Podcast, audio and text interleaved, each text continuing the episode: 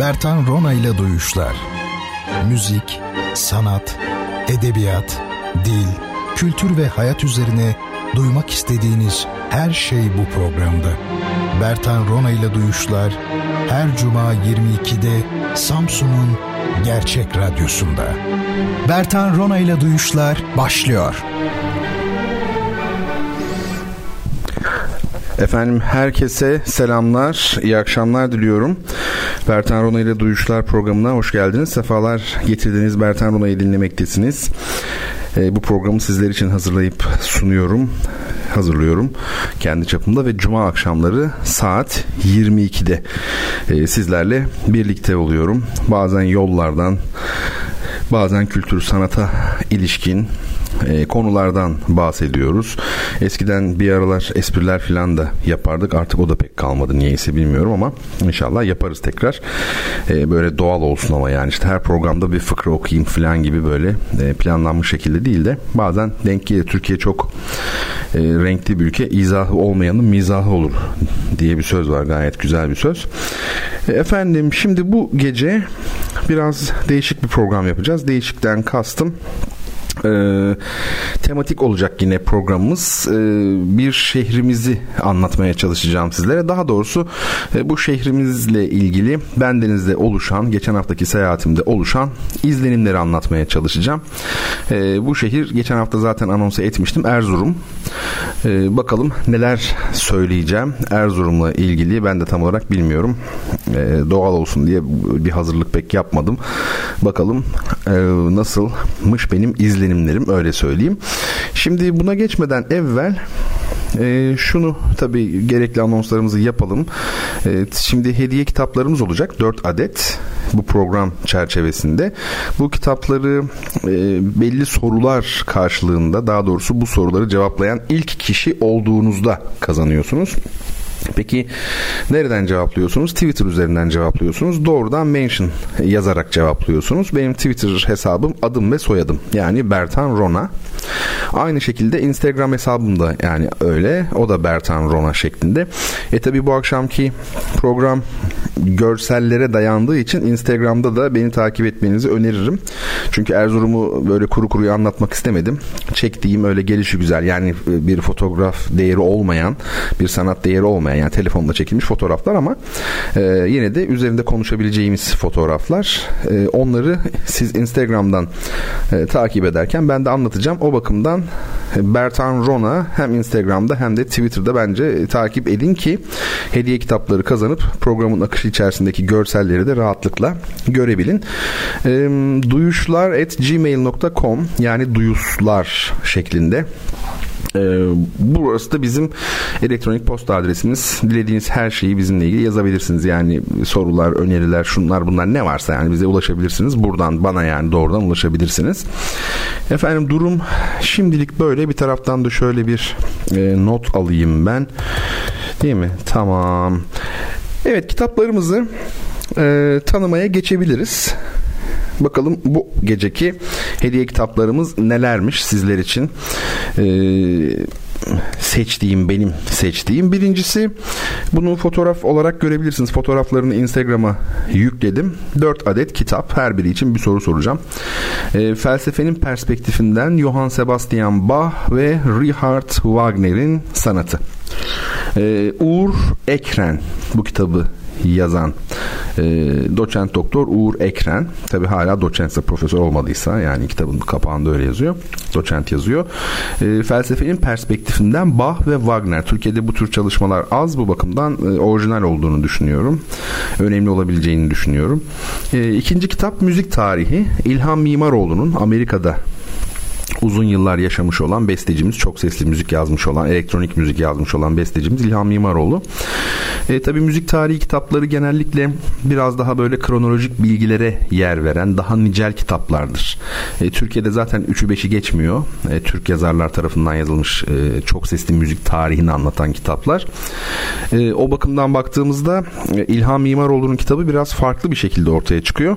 Çünkü daha ziyade yorum yapmış İlhan Mimaroğlu. Yani şu şurada burada doğdu, bu tarihte doğdu falan gibi işlerden ziyade e, Chopin'i mi anlatıyor? Chopin sanatının özü nedir? Bunu anlatıyor. Bu bakımdan e, biraz daha derinleşmek isteyenler için iyi bir kitap olabileceğini düşünüyorum. Besteci ve Ulus yani buradaki en olağanüstü kitap bu. Öyle söyleyebiliriz. A pardon üçüncü kitap şeymiş. Müzik, kültür, dil. Atladım ben onu. Müzik tarihi İlhan Mimaroğlu evet. Müzik, kültür ve dil ise rahmetli Cinuçen Tanrı Korur'un kitabı. E, bu kitapta rahmetli Cüneyt Tanrı Korur. Kendi bilgi birikimi kapsamında müzik, kültür ve dil meseleleri üzerine insanı çoğu kere böyle düşündüren, şaşırtan e, bir takım e, açıklamalar yapıyor. E, bu da çok çok önemli. Sadece çok sesli müzikle olmaz tabii bizim kendi kültürümüzü, dilimizi de bilmemiz lazım. Tek sesli müzik de olsa e, sonuçta bizim klasik müziğimiz, sanat musikimiz tanımamız gerekiyor. E, o bakımdan e, önemli bir kitap olduğunu düşündüm bunun. Onu da ekledim. E, ve son olarak da Besteci ve Ulus işte buradaki hakikaten en önemli kitap diyebileceğim kitap. E, Sidney Finkelstein ile ilgili uzun uzun konuşmak isterim ama belki de bu kitabı tanıtmışızdır duyuşlarda emin değilim. Besteci ve Ulus gerçekten toplumsal arka plan üzerinde anlatıyor bestecileri. O zaman daha iyi bir anlıyorsunuz. Yani Chopin tamam ama Chopin'i Chopin yapan nedir? Mesela romantik müzik daha içsel, daha pastoral karakterde, daha hüzünlü, daha öznel bir müziktir. Dürasyonlar daha uzundur. Yani Mozart senfonisi 25 dakikayken değil mi? Ee, bir Tchaikovsky senfonisi 45 dakikadır. İyi de neden? İşte bunu anlamak istiyorsak bunun sebeplerini Besteci ve Ulus tam bize göre bir kitap. Özellikle bu gece hep müzik kitapları seçtim. Benim çok sevgili öğrencilerim de programı dinliyorlar bir kısmı. Onu buradan çok çok e, müzik kitapları seçtim ama hiç hile yapmıyoruz. Onlara soruları daha önceden vermiyorum. Hakikaten hayatta öyle bir şey yapmam. Ama kazanmalarını istiyorum fakat yapacak bir şey yok. Kim önce yazarsa soruların cevabını o kazanacak. E, bu akşamki sorular da enteresan. Gerçi klasik Bertan Rona ilgi alanları düşünüldüğünde, düşünüldüğünde çok da enteresan e, olmayabilir. Öyle söyleyeyim. Şimdi efendim eee Hadi ufak ufak başlayalım o zaman yani. Değil mi? Başlayacağımız mesele şu. Şimdi geçen hafta ben Erzurum'daydım. Ve demiştim ki izlenimlerimi haftaya size anlatacağım. Fotoğraflarla anlatmaya çalışacağım. Gerçi bu gece fotoğrafların hepsini yetiştiremedim. Kara kara düşünüyorum. Siz müziklen dinlerken ben onları nasıl yetiştireceğim de Instagram'dan atacağım bilmiyorum. Artık e, Allah kerim belki e, çalacağımız müzikleri böyle iki defa döneriz. yani anlatabiliyor muyum? Yönetmenimden rica ederim siz dinlerken biz gizlice telefonda konuşup falan çünkü yetiştirmemiz lazım yani fotoğrafsız olmaz. İlk iki bölümünün fotoğraflarını yetiştirebildim ama ondan sonrakiler ne olacak bilmiyorum bir bakacağız. Şimdi size fotoğraflarla aktaracağım demiştim. Bu gece bunu yapmaya çalışacağım. Yani ne bu? Söz verdim, gerçekleştiriyorum olayı. Şimdi bu aslında çok sapıkça bir cümle. Yani söz verdik, gerçekleştiriyoruz. Ee, yani zaten söz verdiysen gerçekleştireceksin. Yani bunu böyle büyük büyük yazmanın anlamı e, var mı? Ama işte Türkiye öyle bir ülke ki çok e, saçma sapan şeyler gerekli olmuş oluyor. Ya yani onu da boşuna yazmıyor yazan kişi filanca belediye başkanı mesela. Niye boşuna yazmıyor? Çünkü memlekette o kadar çok söz tutut söylenmiş yani söz verilmiş ve tutulmamış ki o tuttuğu zaman bak ben diğerlerinden değilim diyor. Söz verdik gerçekleştiriyoruz diyor. Bunu yazma yani onu yazma ihtiyacı duyuyor. E, böyle bir şey ben de şimdi o geldi aklıma söz verdim gerçekleştiriyorum diye.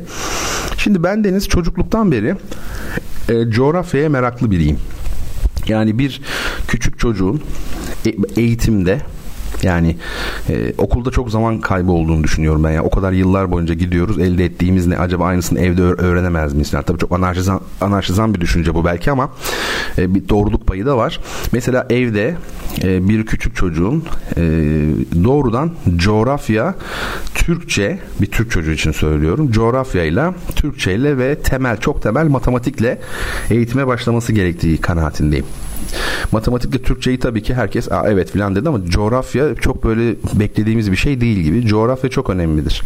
İnsan içinde yaşadığı gezegenle e, ve coğrafyayla ancak var olabiliyor. Bizi biz yapan şey e, tabiat ana annemiz yani.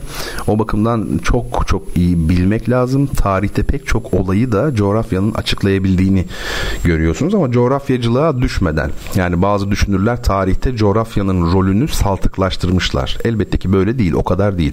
Ama coğrafya çoğu kere çok belirleyicidir. Yani Atlas Okyanusu ne demektir? Amerika niye e, deniz aşırı bir ülkedir? Okyanus aşırı bir ülkedir? Yani niye e, Avrupalılar gitti Amerika'ya, Kuzey Amerika'ya da Kuzey Amerikalılar Avrupa'ya gitmedi. Giden daha donanımlıydı çünkü o okyanusu aşabildi. Vesaire. Bunlar çok çok uzun hikayeler. Ee, dünyanın işte baharat yolu işte efendim ne hep bahsettiğim konular bunlar benim son zamanlarda. İpek yolu ticaretin neden Atlas Okyanusu'na doğru kaydı? Osmanlı acaba Atlas Okyanusu'na kıyısı olmadığı için mi biraz geriledi falan gibi mesela bunlar hep coğrafyadır. Ee, mesela Hindistan yarım ada mıdır, ada mıdır? Bana kalırsa adadır. Çünkü kuzeyi de kapalı değil mi? Dağlarla. Bunun gibi pek çok şey. Yani şimdi şöyle bir Karadenizli gözünüzün önüne getirin. Mesela Rizeli bir vatandaş. Çamlı hemşinden böyle şey dağ köylerinden, yayladan.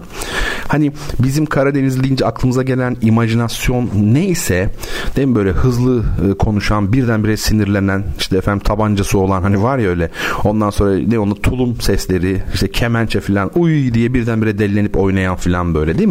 Hızlı ondan sonra kıvrak bir zeka filan. Yani Karadeniz deyince aklımıza ne geliyor Karadeniz insanı? Hepsini içine koyalım. Şimdi bir de Doğu Anadolu insanı diyelim bambaşka bir model çıktı. Tam tersi çok ağır. Yani hiç hızlı hareket etmeyen değil mi? Daha böyle ağır oturaklı mı derler böyle hani hareketleri öyle. E, aşırı derecede şey güler yüzlü böyle çok saygılı falan hani var ya öyle şeyler sıcak efendim mesela. Çok fark var değil mi? İki e, hayal arasında yani iki tasavvurumuz arasında çok büyük fark var. Bu farklar neye borçluyuz biz bu farkları? Sadece Doğu Karadeniz sıra dağlarına borçluyuz. Yani şaka yapmıyorum. Doğu Karadeniz sıra dağları açtığınız zaman doğrudan Erzurum'a gitmiş oluyorsunuz mesela Doğu Anadolu'ya gitmiş oluyorsunuz. İşte karak şey bu kadar önemli. Coğrafya dediğimiz hadise yemeği, efendim müziği, bütün bir kültürü, insanların karakteri, yapısı falan filan hepsi şeye bağlı. Bu anlamda coğrafyaya bağlı. Ee, o bakımdan öğrenmek gerekir. Ben de çok meraklıydım. Bir de evimizde ansiklopedi vardı. O ansiklopediden ben her şeyi artık bellemiştim güzelce yani. Ee, neredeyse ezbere biliyordum yani. Küçük küçüktüm yani 2-3 yaşında filandım. Okyanusları sayıyordum ben. Tabii her böyle birileri geldiğinde eve e, şımarıyordum. Bana onu saydırıyorlardı filan. Ben söylüyordum. Herkes sarılıyordu, öpüyordu beni filan. Ondan sonra ortaokula geldiğimde işi çok ilerletmiştim ve e, ana baba günü derler ya eskiler işte ana baba günü ne aslında veli toplantısında olduğu gün yani ana baba günü okul kalabalık oluyor ya ana baba günü oradan yani mermi efendime söyleyeyim e, annem şeye gidiyor Karşıyaka Ortaokulu, İzmir Karşıyaka Ortaokulu'nda okuyorum. Adı da şube yani öyle derler. Ee, şeyi yani okulun unvanı öyle diyelim şube. Ondan sonra e, coğrafya hocasına gelince hiç unutmuyorum Seda Subaşı'ydı ismi. Hayattaysa Allah e, uzun ömür versin, sağlıklı ömür. Değilse Allah rahmet eylesin. Hayattadır muhtemelen yani normal koşullarda. E, diyor ki anneme sizin diyor oğlunuz diyor çok diyor seyahat eder mi hanımefendi diyor. Annem de şaşırıyor. Yo diyor herkes ne kadar ederse o da o kadar eder diyor yani. Ondan sonra hayret diyor coğrafyayı benden daha iyi biliyor diyor. Şimdi demek ki ben ortaokulda artık işi ilerletmişim. Bu tabi ansiklopedi meselesi yerini zamanla neye bıraktı? Gerçek seyahatlere bıraktı. Şimdi dostlar coğrafya dediğimiz disiplin öyle bir disiplindir ki orada e, siz söyleyin adını coğrafyada yani bazı yani görmeniz de lazım. Şimdi görmezseniz ne olur? Coğrafya hocasıysanız öğrencilerinize karşı biraz zor durumda kalabilirsiniz. Ne demek bu? Şimdi siz şeyleri anlatıyorsunuz. Kanada'daki bilmem neleri anlatıyorsunuz diyelim ki. Yani öğrenci çıkıp sormaz mı yani? Ee, hocam siz gördünüz mü burayı? Çünkü orayla ilgili konuşuyorsunuz. E şimdi görmeden konuştuğunuzda orada bir ne var? Bir sıkıntı olma ihtimali var. O bakımdan coğrafya bu konuda biraz e, ne derler tehlikeli bir alan. Hocalar için tehlikeli bir alan. E, şey için benim için çok tehlikeli olmuyor. Neden? Armoni dersinde yani öğrencim bana ne diyebilir ki en fazla armoni dersinde? Hocam siz bu akora gittiniz mi falan diyemeyeceğini akorları gösteriyor. Orada o tür bir tehlike yok. Bizde o tür tehlike nerede olabilir? Müzikte mesela bazen düşünüyorum. E, müzik tarihi dersinde olabilir. Daha doğrusu tehlike değil de şimdi öğrencilere müzik tarihi anlatıyoruz. Chopin'in eserleri şöyledir, böyledir. Chopin'in eserlerinde işte hüzün duygusu vardır, bireysellik vardır falan filan. E tamam çok güzel. Bunu herkes ezberleyebilir. Şu an beni dinleyen herkes bunu ezberleyebilir bu cümleyi mesela hayat boyu da vefatınıza kadar Allah gecinden versin şey yapabilirsiniz. Ne derler? Unutmadan Bunu aklınızda tutabilirsiniz.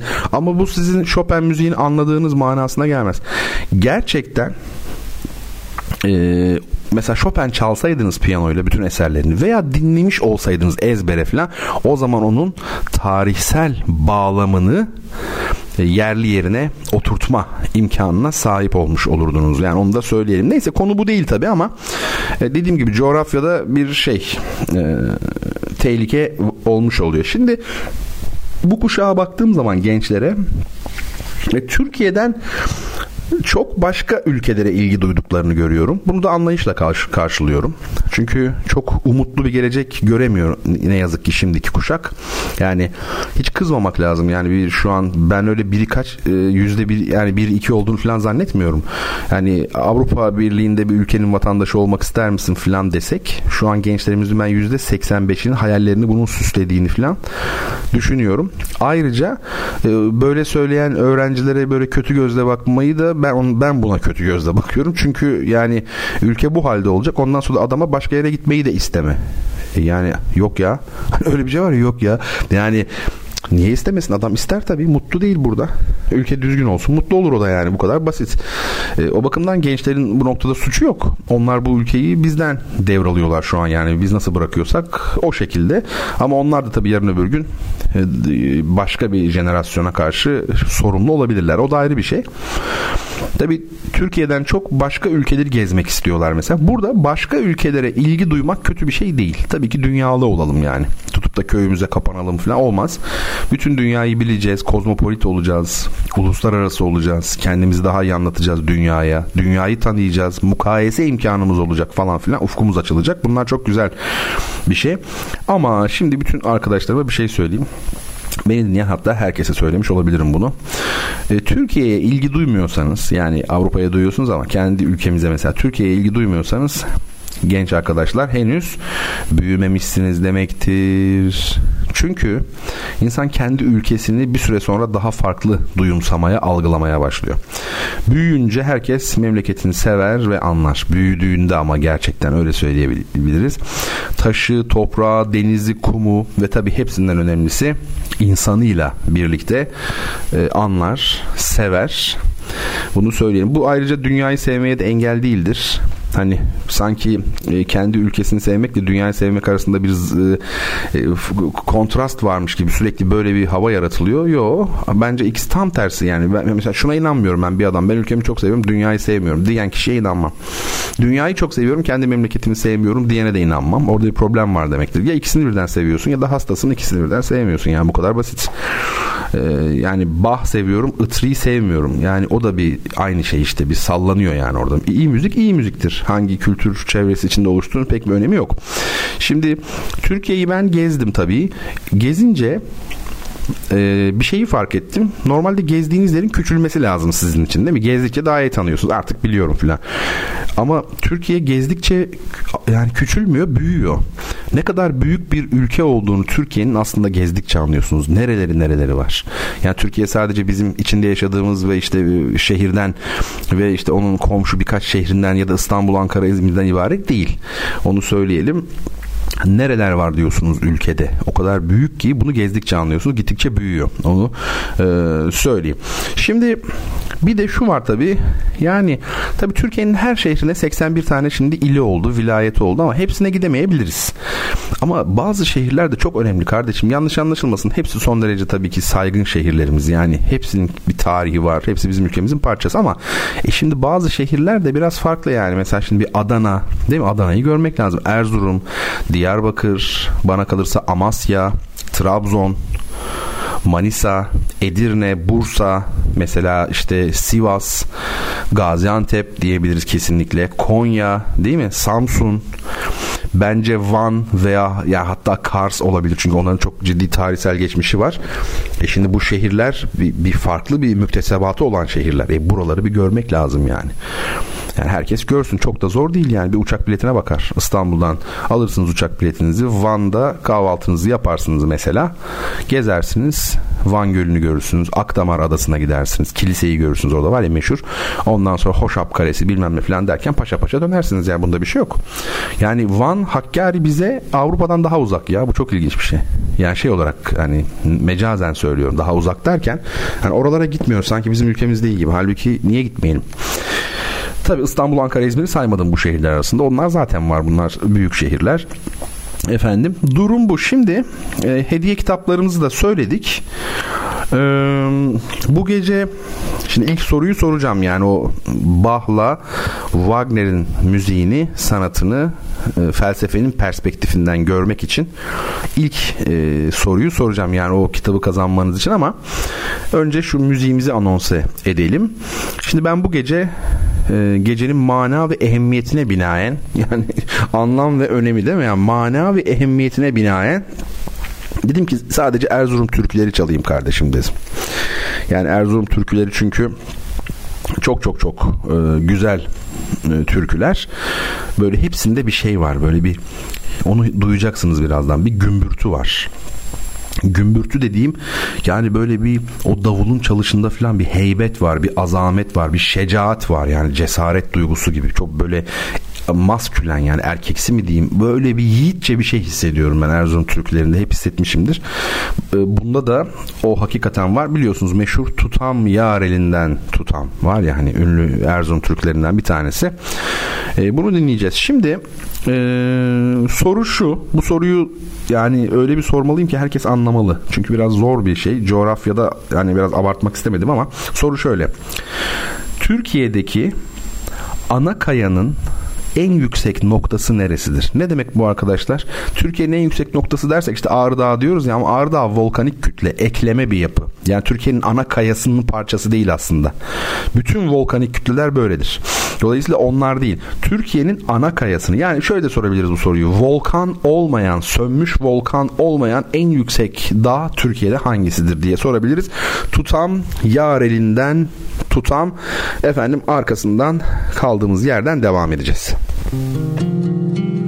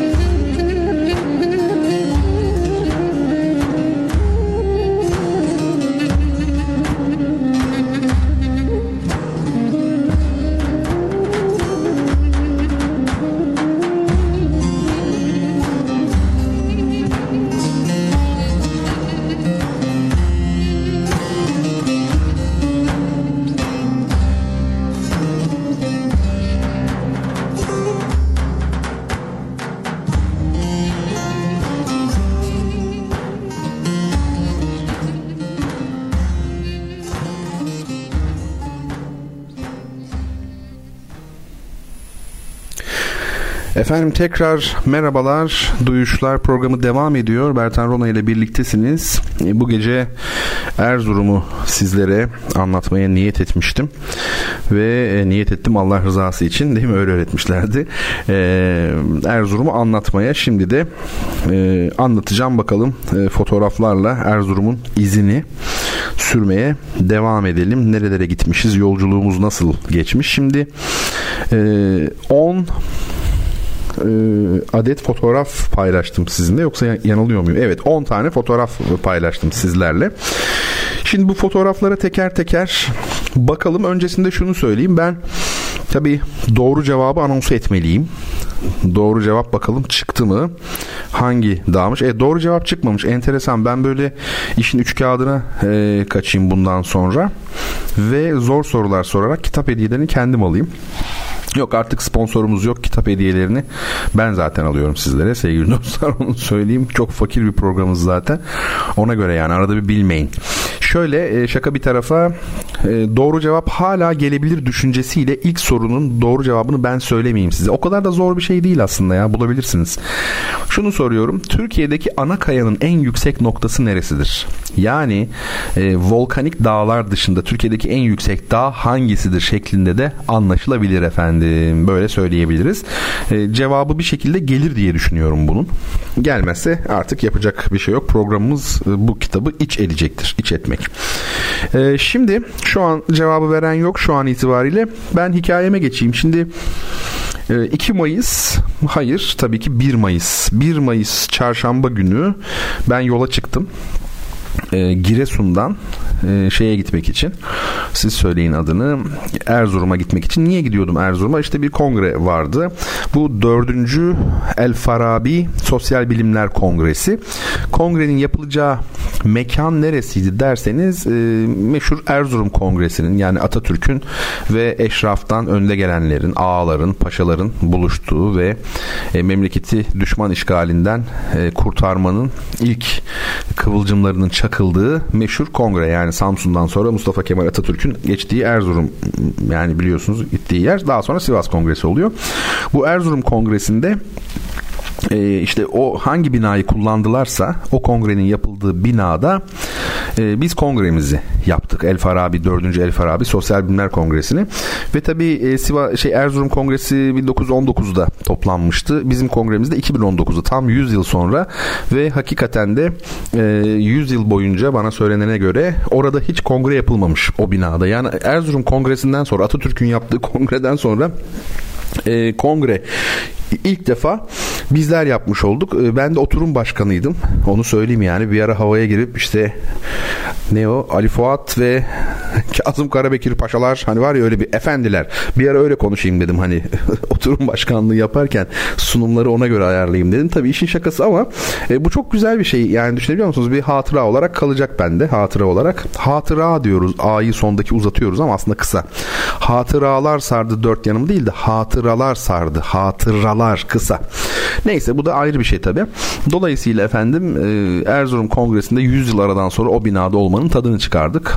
E, kongre ile ilgili çok uzun konuşmaya gerek yok. Bu bir sosyal bilimler kongresi. Bir çeşit multidisipliner kongre sayılabilir. Çünkü sosyal bilimlerin pek çok alanı bir araya geliyor. Yani tarihçisi var, ilahiyatçısı var, felsefecisi var, işte müzikoloğu var. Yani e, sosyal bilimler bizi buluşturan şey.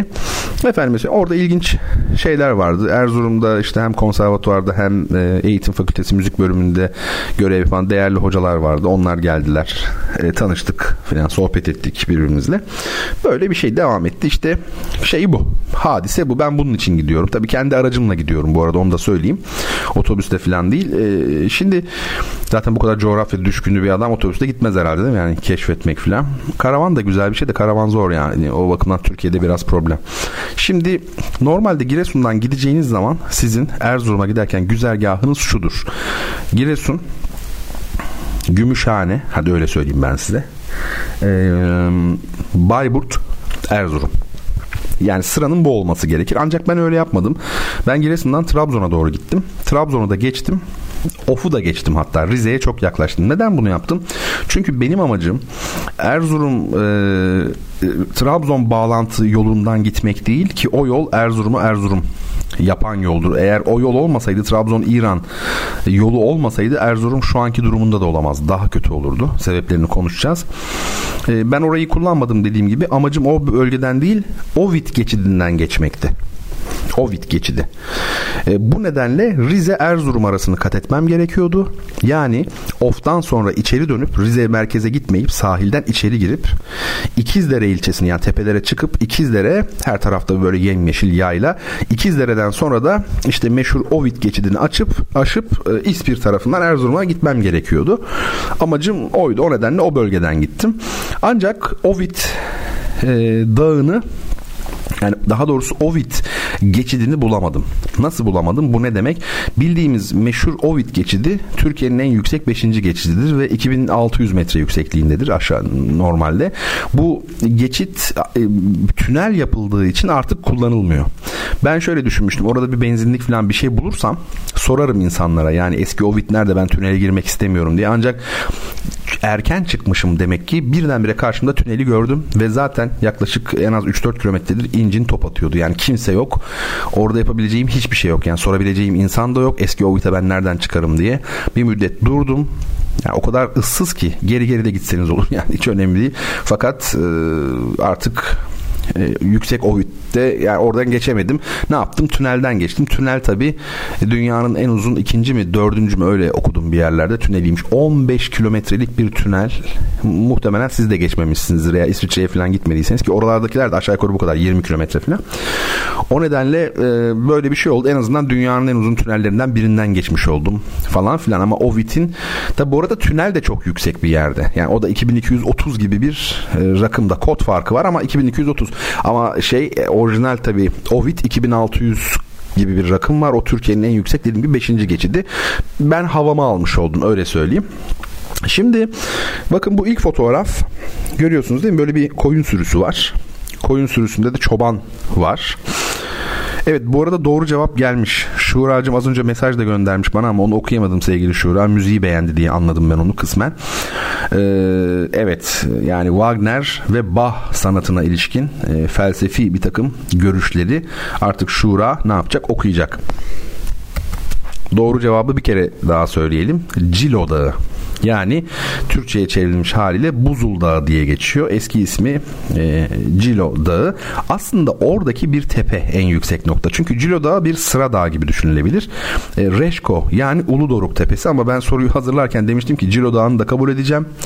Uludoruk'u da kabul edeceğim. Reşko'yu da kabul edeceğim. Buzul Dağı'nı da hiç fark etmezdi. Nerede? Hakkari'de tabii ki 4000 metrenin üzerinde bir yüksekliği var. Peki ilk kitabımız bir sahip buldu kendine ve ben bundan dolayı mutluyum. Şuracım almış oldu kitabı. Şimdi fotoğraflarımıza şöyle bir bakalım. Birinci fotoğraf birdenbire işte İkizdere tarafından tırmanırken görüyorsunuz bir koyun sürüsü yolu kaplayabiliyor yani birdenbire. Ve ben sol taraftayım araç. Yani normalde sağdan gitmem gereken mecburen öndeki araçla beraber soldan gidiyorum. Bakın karşıdan da araçlar geliyor.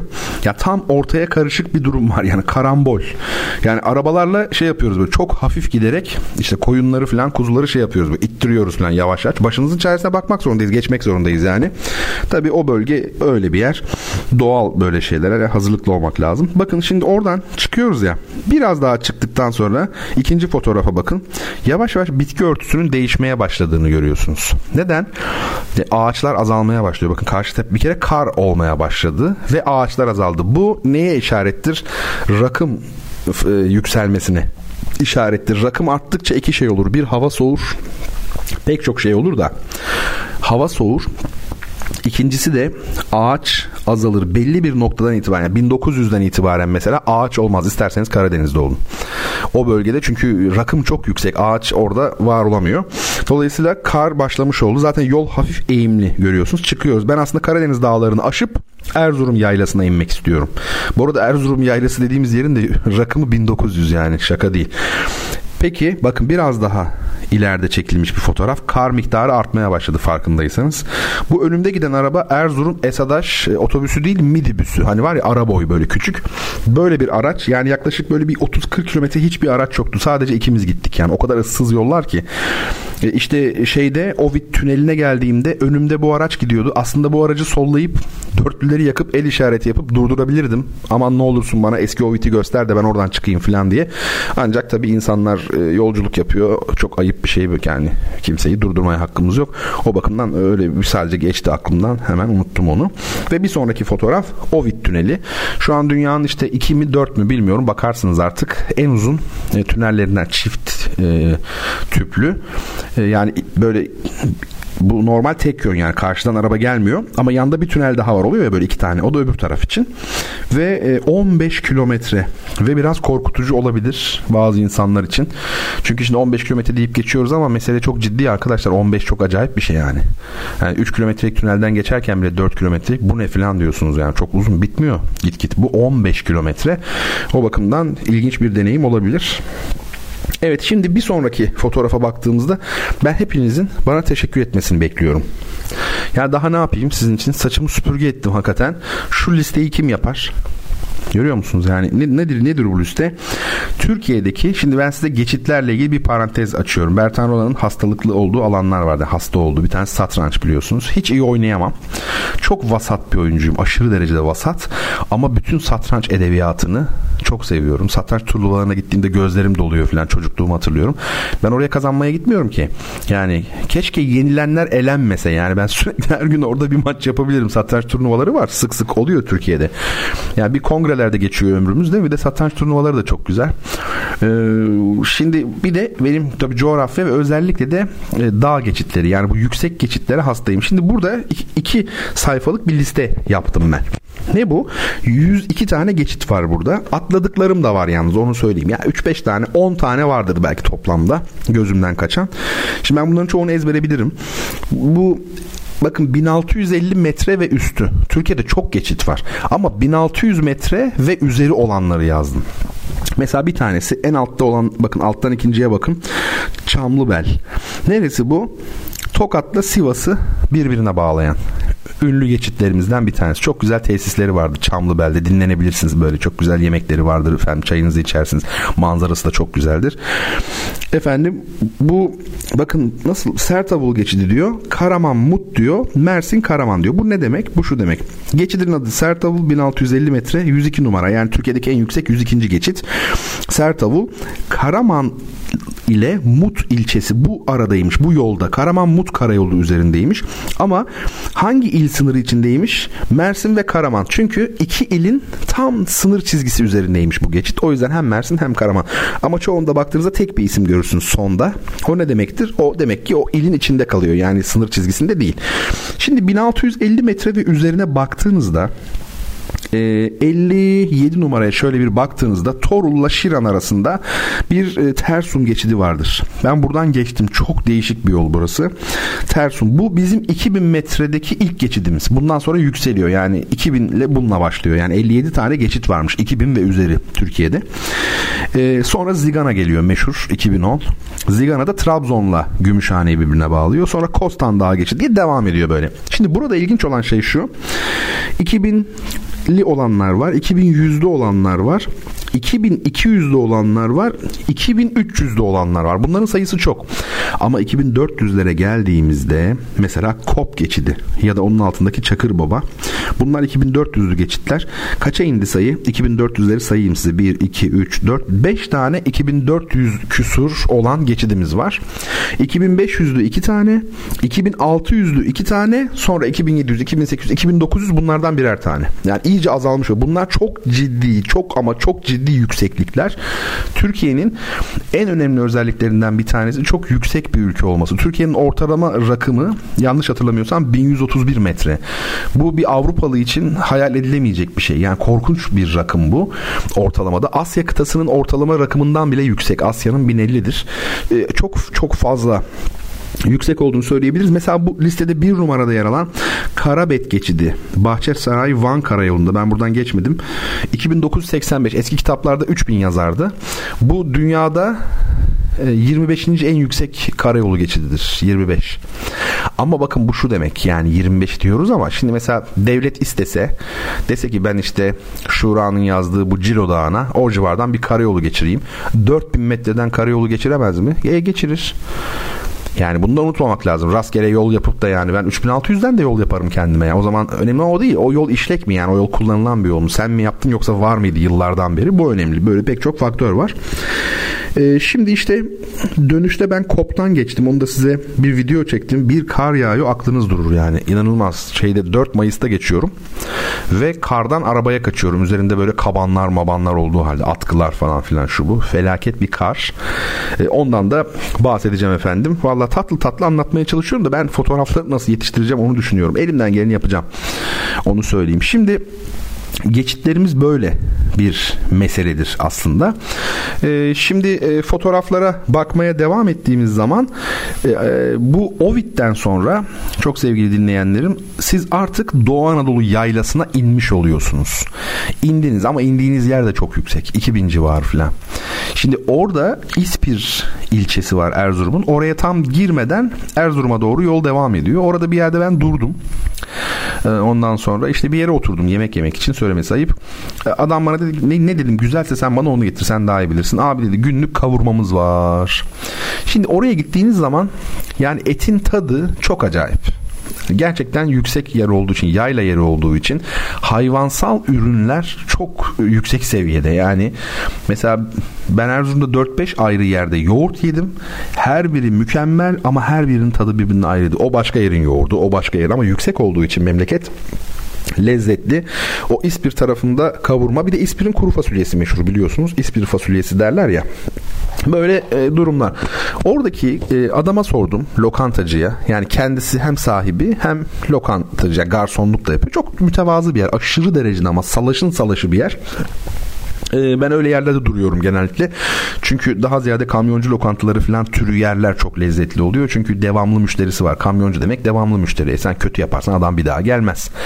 Ama şimdi otobüsten inen Kamil Koç'tan bilmem nereden inen bizim gibi adamları kazıklasalar da kazıklamasalar da hiçbir şey fark etmiyor. Çünkü yaptırımımız yok adamın üzerinde. Bir daha gidip gitmemen hiç önemli değil yani. Çünkü öyle değil mi yani zaten başkaları gelecek falan. Bu, bunlar çok belirleyici oluyor. İnsanoğlu çiğ süt demiş. Yani onu kabul edelim. O bakımdan e, böyle küçük yerler e, güzel olur. Tecrübeyle söylüyorum yani yaşadım çünkü. Bu e, adama dedim ki ben Erzurum'a kaç kilometre var buradan filan. Hani zaten navigasyondan bakacağım da hani sorarsınız ya böyle sordum. Şey dedi hemen aşağısı dedi bir şey yok şey dedi e, hiç unutmuyorum cümlesi çok güzel. Bir daha var işte onu geçiyorsun dedi bir dağ var onu geçiyorsun. Söylediği bu. Şimdi bundan sonra göreceğiniz fotoğraflar Bertan Rona'nın o dağı geçerken nasıl debelendiğine ilişkin fotoğraflar. Debelenmedim de yani çok acayip. Tabii bir dağ var ama o dağı kim bilir nasıl geçtik. Bir bakalım o dağ nasıl geçilmiş. İşte ilk geçit Gölyurt geçidi. Rakıma dikkat 2380. Şimdi bu çok ciddi. Türkiye'nin en yüksek 15. karayolu geçidi, geçidi burası. Bu listede var zaten. Ee, bakın dağları görüyor musunuz ileride? Siz dağların zirvesiyle aynı seviyedesiniz. Bu aslında ne kadar yüksekte olduğumu gösteriyor benim. Bitmiyor böyle çıkıyorsunuz çıkıyorsunuz çıkıyorsunuz bitmiyor. Ve daha sonra biraz daha ilerleyince ağzı açık geçidi. İkinci bir geçitle karşılaştım. Bu da 2248 metre. Yine çok ciddi bir yükseklik. Çok ciddi hem de. Arkasından bir geçit daha dallı kavak. Yani geçit şeyi yaşanıyor. Bolluğu, geçit patlaması var. Yani 15 dakikada bir bir geçitten geçiyorsunuz. 2339 rakım. Dallı kavakta Türkiye'nin yüksek e, geçitlerinden biridir. Geçitlerimize biliyorsunuz ya gedik deniyor eskiden. işte Karahan gediği. Ya da şimdi daha çok geçit deniyor. Bazılarına da bel deniyor. Onlara artık geçit denmiyor. Mesela diyelim ki mazı kıran beli bel dendiği zaman Köroğlu beli. Artık Köroğlu beli geçidi olmuyor yani. Ya Köroğlu geçidi ya Köroğlu beli gibi. Dallı kavak geçidi. Arkasından da Bertan Rona artık Erzurum Kars platosuna doğru iniş yapmıştır ve karşı tarafta ne görünmektedir? Tabi ışıkları tam çekemedim ama biraz ileride şehir Erzurum ışıl ışıl böyle parlıyor ve karşıda o Palandöken kayak merkezinde yaptıkları atlı şey yapma var ya böyle aşağı doğru bir kayma rampası yapıyorlar. Böyle hani kış olimpiyatlarında Avrupalı e, kayakçılar hep yapar ya böyle aşağı doğru 100-200 metre hızlı hızlı kayıp ondan sonra birdenbire uçuyorlar böyle havaya. E tabi o rampa da uzaktan ışıklandırılmış böyle çok güzel görünüyordu gerçekten. Ve ışıl ışıl Erzurum'a ve otelime doğru Red Kit misali hani Red Kit bitince böyle işte kırmızı atkısıyla bir yerlere gidiyor ya Red Kit böyle işte açılıyor yeni ufuklara yelken açıyor. Ben de Erzurum'a gelmiş oldum. Şimdi bir müzik arası verelim. Müziğimizi dinlerken yine bir Erzurum türküsü. Bu müziği dinlerken e, asıl debelenmeyi ben burada yaşıyorum yani. Fotoğrafları yetiştirmeye çalışıyorum. Bir bakalım olmazsa sizden izin isterim yani anlayışla karşılarsınız beni diye düşünmekteyim ama tabii sorumuz var. Müziği de sadece şey yapmayalım. Ee, dinleteceğiz de sorumuz da var. İkinci soru bakalım kitap kime gidecek. Ee, peki soruyu sorayım. Ya da önce müziği anons edeyim. Bayburtlu Zihni diye birini duydunuz mu? Genç kuşak bilmez ama Bayburtlu Zihni çok önemli bir e, halk ozanı aslında. Bayburtlu ama işte Bayburt tabi Erzurum'a çok yakın olduğu için Erzurum kültür çevresinde kabul edildiği için bu türküyü de bir Erzurum türküsü olarak kabul edebiliriz. Böyle bizim e, sanat müziğimize yaklaşan bir tarzda bu türkü. Hani böyle Urfa türküleri bazen yaklaşır ya böyle sanat musikisine Urfa Elazığ bölgesi falan. O tür böyle sözleri zaten olağanüstü, müziği de olağanüstü. Aysun Gültekin Erzurum yöresinin çok değerli icracılarından Aysun Gültekin Hanım e, şey yapacak söyleyecek. E, adı ne? Vardım ki yurdundan ayak göçürmüş. Yani ayak göçürmüş. E, bunu dinleyeceğiz şimdi. Ama sorumu da sorayım. Yıllık ortalamalar göz önüne alındığında yıllık ortalamalar göz önüne alındığında Türkiye'nin en soğuk il merkezi yani en soğuk ili merkez olarak hangisidir? En soğuk yıllık ortalamalara göre bütün zamanlarda. Peki vardım ki yurdundan ayağa göçürmüş dinleyelim hemen arkasından programımıza kaldığımız yerden devam edelim. Seslendirmeye çalışacağım. Vardım ki yurdundan ayak göçürmüş, yavru gitmiş ıssız kalmış bu taraf.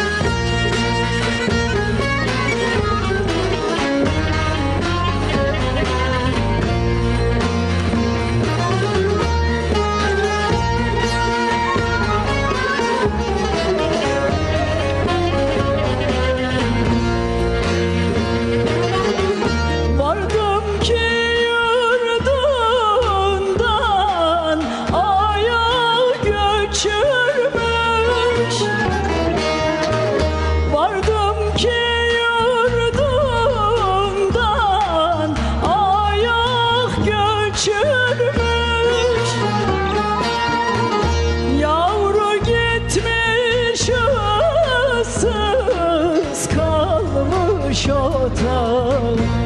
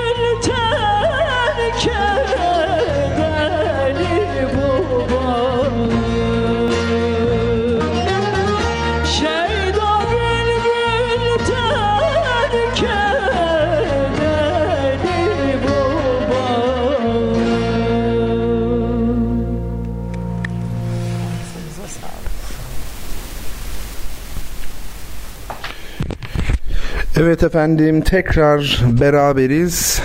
Güzel bir türkü dinlemiş olduk. Ee, zannediyorum ne demek istediğim türkü dinlendikten sonra daha çok e, anlaşılmıştır hakikaten. Ee, siz söyleyin adını. Böyle dediğim gibi bizim sanat müziğimize falan da yaklaşan olağanüstü bir e, türküyle karşı karşıyayız. Şimdi e, bu kitapla ilgili yani sorduğum sorunun cevabıyla ilgili olarak da sizlere güzel bir anons yapayım. Bakalım doğru cevabı kim vermiş? Evet doğru cevabı Aziz Bey vermiş. Aziz Çetin Ardahan Türkiye'nin en soğuk il merkezi Ardahan. Tabi Ardahan eskiden Kars'ın ilçesiydi. Şimdi il merkezi olduğu için e, Türkiye'nin en soğuk ili olmaya terfi etmiş oldu ve e, Aziz Bey'e de kitabını hediye olarak göndereceğiz. Kadir Eken demiş ki Erzurum demiş. Sonra bir Ardahan demiş. Bu nasıl oluyor ben anlamadım. Herhalde Ardahan'ı daha önce yazmış olanlar var. Ben bir Erzurum diyeyim. Belki Erzurum'dur. O zaman ilk ben yazmış olurum falan gibi. Bir kurnazlık mı var burada? Kadir nedir? Kadir tabii ki benim öğrencim. Hukukumuz buradan gelmekte efendim. Şimdi sevgili dinleyenlerim Erzurum'da gezmeye esas başlayacağız tabii şimdi. Ancak şöyle bir şey var Erzurum'da gezelim de ben fotoğrafların ne yazık ki bir kısmını yetiştirebildim. Şöyle bir bakayım kaç tanesi eksik kalmış. Aslında çok da eksik kalmamış yani 1 2 3 4 adet belki fotoğraf eksik kalmış. Onu da tamamlarız, e, yaparız. Şimdi Fotoğraflara şöyle bir bakalım, inceleyelim. Benim yeni yüklediğim e, fotoğraflar acaba nasıl fotoğraflar? Şimdi ilk fotoğraf Erzurum'da görebileceğiniz ilk mekan diyelim. Görmeniz gereken aslında ilk mekan. Neresi burası? Meşhur Yakutiye Medresesi. Evet şu orijinalliği görüyorsunuz herhalde tabii. Olağanüstü bir yapı. Bu e, Erzurum tabii Saltuklu eserlerinin olduğu bir şehir özellikle. Hani Kütahya'da Germiyanoğulları işte Selçuklular Konya'da falan vardır ya böyle e, hep Osmanlı değil ya. Bu tabii Osmanlı öncesi dönemden kalma çok kıymetli medreseler bunlar. Efendime söyleyeyim. Şimdi Erzurum'un şöyle rahat bir tarafı var e, Cumhuriyet Caddesi diye bir cadde var. Bakın bu fotoğrafta yarısını hani ucu ucuna gördüğünüz cadde yani şu minare kısmı var ya yüksek kule kısmı. Onun olduğu taraftan aşağı doğru inen yol Cumhuriyet Caddesi işte oluyor. Bu Cumhuriyet Caddesi'nin etrafında neredeyse bütün er, yani Erzurum'un bütün tarihi eserleri toplanmış durumda. O bakımdan oldukça kompakt olduğunu söyleyebiliriz. Bu yönüyle biraz Viyana'ya benziyor. Mesela Roma'da siz gezerken geçen hafta Roma'yı yapmıştık hatırlarsanız tamamlamıştık. Roma'da gezerken ü, yani tamamını görmek için yani bayağı bir zaman lazım. Öyle yürüyerek falan da olacak iş değil onu söyleyeyim yani. Çok farklı büyük bir şehir zaten farklı yerlere uzanmış falan. İstanbul'u düşünün. İstanbul'un değil mi gezilecek yerleri, tarihi eserleri ne kadar farklı noktalarda ama Viyana'nın Innenstadt dedikleri iç şehirde. Yani dolayısıyla çekirdek bölgede olduğu için mesela bir günde biraz zorlasanız hepsini gezersiniz. Erzurum'unki daha da rahat. Erzurum zaten büyük bir şehir değil. Bunu hepimiz biliyoruz. Ee, yani Doğu Anadolu standartlarına göre ortalama orta bir şehir. Çok küçük değil ama Nüfusu ne kadar bilmiyorum. Herhalde bir 300 bin falandır 300-400 bin taş çatlası. Belki yoktur bile o kadar. Dolayısıyla her şey zaten hani küçük ama tarihi eserlerin hep tek bir cadde üzerinde olması harika bir şey ve hakikaten şehre böyle bir maket şehir görüntüsü veriyor. Orada bir geziyorsunuz Cumhuriyet Caddesi'nde. Tarihin içindesiniz. Her taraf tarihi eser. Öyle şey falan da değil ha. Hani şu yıllardan kalma cami olayı falan değil. Tabi o da kıymetlidir ama var zaten. Erzurum Ulu Cami var Caferiye var Varoğlu var. Fakat mesela Yakutiye Medresesi medresesi gibi çifte minareli medrese gibi hem e, mimari açıdan hem teknik anlamda yani hem de kültürel manada çok büyük bir e, zenginlik anlamına gelen eserlerle karşı karşıyasınız. Şimdi bu caddeyi bu meydan görüyorsunuz. Sağ taraftan içeri doğru girdiniz. Efendim e, bu Yakutiye medresesiyle öncelikli olarak karşılaştınız. Bu ikinci fotoğraf medresenin giriş kapısı. Bakın sanatı görüyor musunuz? Taş işçiliği, mukarnas e, dikkat çekiyor tabi. Efendim söyleyeyim oradaki o mavi afiş de biraz şey olmuş tabi yani kötü durmuş ama ne yapalım onu da oradan alamadım yani çünkü şey e, Kültür Bakanlığı'na müze bu arada onu söyleyelim. E, fotoğrafını çekmiştim ama onu koyamadım yetiştiremedim. Türk İslam Eserleri ve Etnografya Müzesi olarak e, bugün hizmet veriyor bu yapı. E, sanatı görüyorsunuz yani. 800 yıllık aşağı yukarı bir binadan bahsediyoruz sonuçta öyle veya böyle. Şimdi oradan çıkıp yürüyorsunuz mesela diyelim. Bakın bir sonraki fotoğrafa arkada tam böyle karşıda dağlar var görüyorsunuz değil mi? Bir şeyi fark etmenizi istiyorum. Yani onu zannediyorum fark edeceksiniz. Şehirde yürürken her taraf dağlık. Tamam. Erzurum'da bu normal değil mi? E, o taraf bu taraf hepsi dağlık. Ancak e, bu dağlar böyle yuvarlak tepeler gibi görünüyor. Neden? Çünkü şehir de çok yüksek. Şehir çok yüksek olduğu için dağlar da böyle 300-400 metrelik tepeler gibi görünüyor. Zaten böyle şehirde yürürken ne kadar yüksek bir yerde olduğunuzu o tepelere baktığınızda hissediyorsunuz. Bakın böyle bir düzlük alanda gibisiniz. E, birazdan gelecek daha iyi fotoğraflar. Yani yüksekte olduğunuzu anlıyorsunuz şehirde yürürken. Kardeşim onu demek istiyorum. Dikkat buz düşebilir. Evet bu da herhalde İzmirlilerin ilk defa hayatlarında gördüğü. Fark etmez İstanbul, Bursa herhalde hiçbir yerde yoktur bu Türkiye'de. Değil mi yani bir Kars'ta, Ardahan'da, Ağrı'da hani Bingöl'de falan vardır. Buz düşebilir. Demek ki sarkıtlar oluyor. Hava sıcaklığı yani sıfırın altına çok düştüğü zaman ne oluyor? Yukarıdan çatıdan aşağı doğru sarkan değil mi? Sarkıtlar oluyor. Onlar donuyorlar ve başınıza da Allah korusun düşerse tabii çok sakat. O bakımdan riskli. Oradan yürümeyin diyor size. Bu ilgimi çekti. O yüzden fotoğrafını çektim bunun. Bu herhalde Caferiye Camii çok yani 60 olmayayım siz yine bir araştırırsınız. E, çok kıymetli eserler. Bunların arasında yani 500 yıllık olan yok. Hepsi böyle 700-800 yaşında falan çok acayip. Ve bakın karşı tarafta valla rahatsız olmasam giderdim sizin hatırınıza ama çok da fazla gidemedim. Erzurum'a gittiğim halde çok ayıp bir şey belki ama Erzurum Kalesi ve özellikle de önündeki ne o? Saat Kulesi. Şu kulenin orijinalliğine bakar mısınız görüntüye? Ve Erzurum Kalesi. Bakın bu cadde işte Cumhuriyet Caddesi. Yani Yakutiye Medresesi burada. Ulu Camii burada. Ben bu fotoğrafı çektiğim zaman Cuma'ydı zaten. Ulu Camii, Yakutiye, Caferiye, ondan sonra işte kale, Saat Kulesi. Arkasından ne gelecek? Efsanevi bir eser gelecek. Erzurum deyince insanların aklına ilk gelen kiminin aklına Yakutiye gelir tabii haklı olarak. Kimin aklına ne gelir? Bir sonraki fotoğraf da o değil. Bu üç kümbetlerden bir tanesi. Şehir böyle yani. Bu kısım böyle. Her taraf tarihi eser. Burada kümbet var. Ve işte bir sonraki fotoğrafta bu nedir? Çifte minareli medrese Erzurum'un meşhur yapısı. Herhalde Erzurum'un en ünlü eseri budur. Ee, ancak şöyle bir durum var. Bu fotoğrafı niye böyle çektim? Çünkü e, restorasyon olduğunu tahmin ettiğim yani çalışmalar dolayısıyla ön tarafta açı yok. Tamamen kapatılmış ve ben uzaktan tam cepheden çekemedim imkansız. Halbuki e, çifte minareli medrese arka taraftaki dağlarla beraber güzel görünüyor. Öyle fotoğrafları vardır. Mesela fotoğraf sanatçısı Şemsi Güner'in çektiği bir fotoğraf vardır. Arkada böyle Erzurum dağları, ön tarafta medrese. Yazın çekmişler. Dağlarda kar yok ama fark etmiyor bu arada o tip yani işte şimdi birazdan paylaşacağım sizle. Kop görüntülerini yani fırtına var tipi var yani korkunç yani yağar orada Mayıs'ta falan da kar yağar şaşırılmaz. Ee, çok özel bir eser tabii bu. Ee, içeride tabii dediğim gibi çok fazla e, insan var. Ama tabii bu insanlar Türk değil. Takdir edersiniz ki hep yabancı turistler bizim eserlerimizi onlar biliyor. Ben her zaman söylüyorum biz ecnebileri tanımıyoruz. Amerikalıları tanımıyoruz. Emperyalist olmak ne demek? 400 yıllık 500 yıllık gelenekleri var adamların. Ha öldürmek ya da sömürmek için tanımışlar olabilir ama e, tanımışlar. Yani bizi bizden iyi biliyorlar. Mesela biz şimdi Türkiye desek çoğu kişinin aklına hani tarihi eser deyince Ayasofya gelir. Elbette ki Türkiye'deki bir numaralı belki de tarihi eser o Artemis taraflarını falan Efes'i belki saklı tutarsak Ayasofya olur.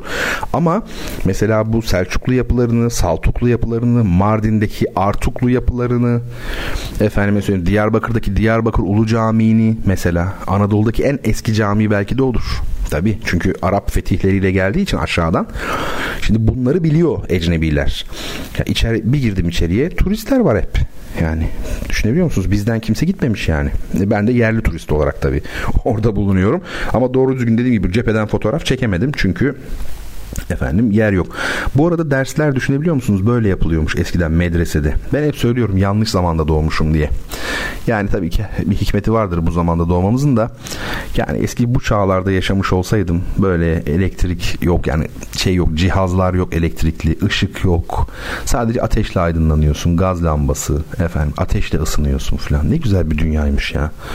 Hiç böyle senin zamanını alacak hiçbir şey yok. Yani düşünmeye zaman var sessiz her şey doğal her şey güzel hava temiz falan olağanüstü.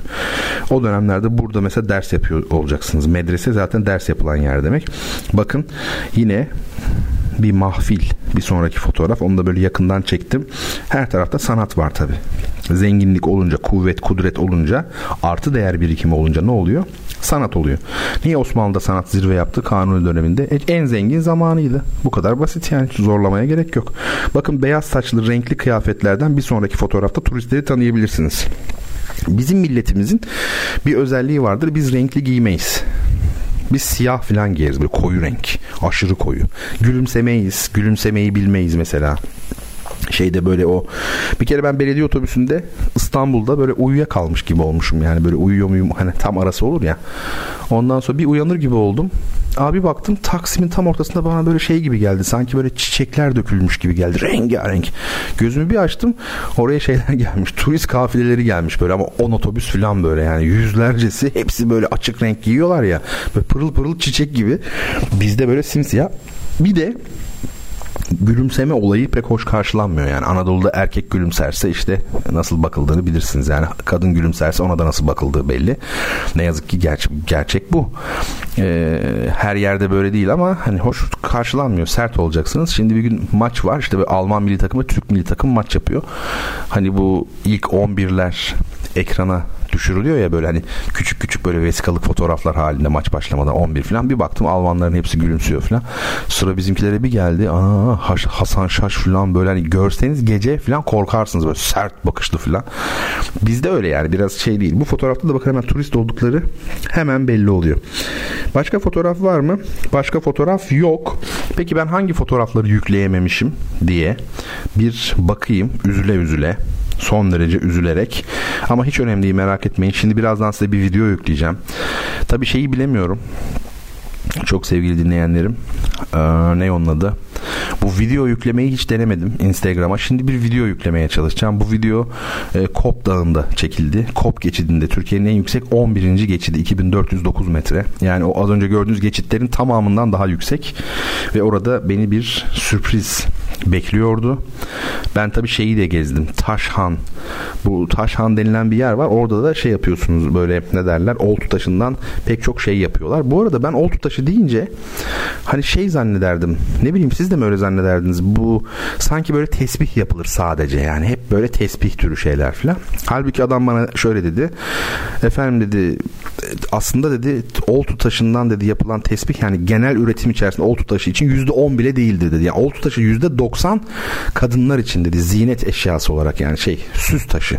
Mesela işte küpe, kolye, efendim mesela yüzük benim de tabii ilgim var. Kadın kıyafetlerine benim özel bir ilgim var. Çok seviyorum çünkü estetik buluyorum. Erkeklerin kıyafetleri çok kötü ya. Takım elbise nedir yani? Lacivert takım elbise. Dümdüz tek renk.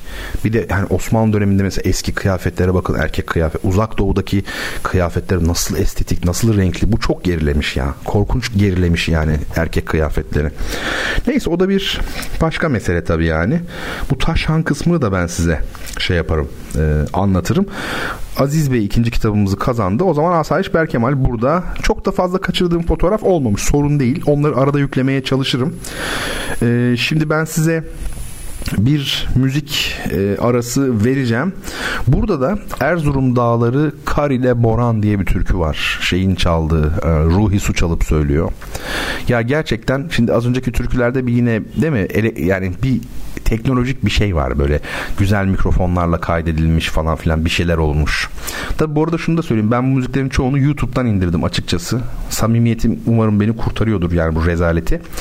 Ee, YouTube'dan indirdiğim için başında böyle konuşmalar, alkış sesleri falan gelebilir. Hiç önemli değil. Onları boş verin. Belki de yönetmenim Emre oraları kesiyordur. Onu da bilmiyorum. Ee, fakat bu Erzurum Dağları Karile Boran'da bir sıkıntı yok. O bildiğimiz stüdyo kaydı. Ama tek bağlamayla kaydetmiş Ruhi Su. Şimdi tek bağlama olur ama hani bazı versiyonları var ya böyle tek bağlamalı icraların. Hani eski Türk filmlerinde siyah beyaz dönen bu köyleri anlatan filmlerde böyle çok tek bağlamayla tıngır mıngır alttan bir şey gelir. Aynen öyle şimdi dinleyeceğiniz türkü. Yani kayıt o şekilde yapılmış ve oralardan geçerken o böyle karlı dağlar falan bir duygulanıyorsunuz yani Erzurum dağları kar ile boran aldı dört yanımı dert ile verem derd ile verem sizde bulunmaz mı bir kurşun kalem yazıp ahvalimi dosta bildirem diyor.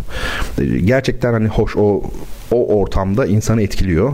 Başka zaman da etkileyebilir o ayrı dava. Soru şu benim için özel bir soru. Geç, e, çünkü geçitler arasında benim için özel olanlardan bir tanesi yani o gördüğünüz 103 tane içinde benim özel olarak yani ilk 3'e benim için girer. Çok özel anlamı var benim için. Şöyle soru.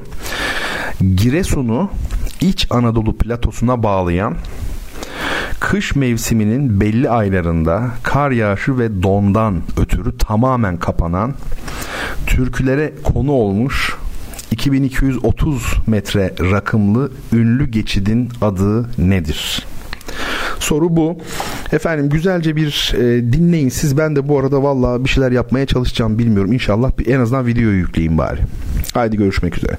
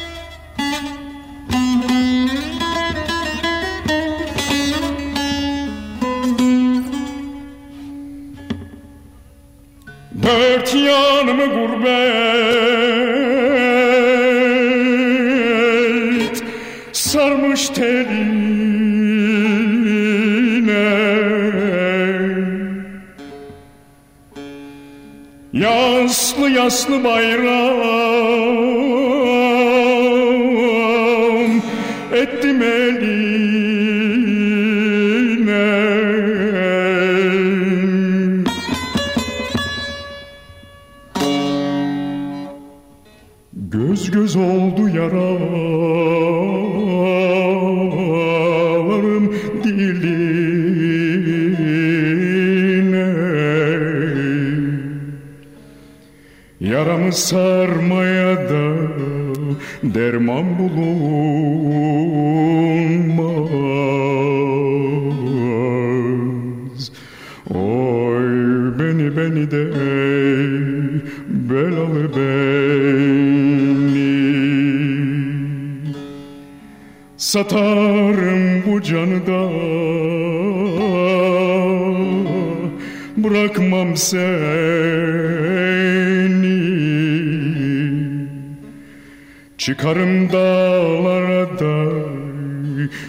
Kurt yesin beni Oy beni beni de belalı beni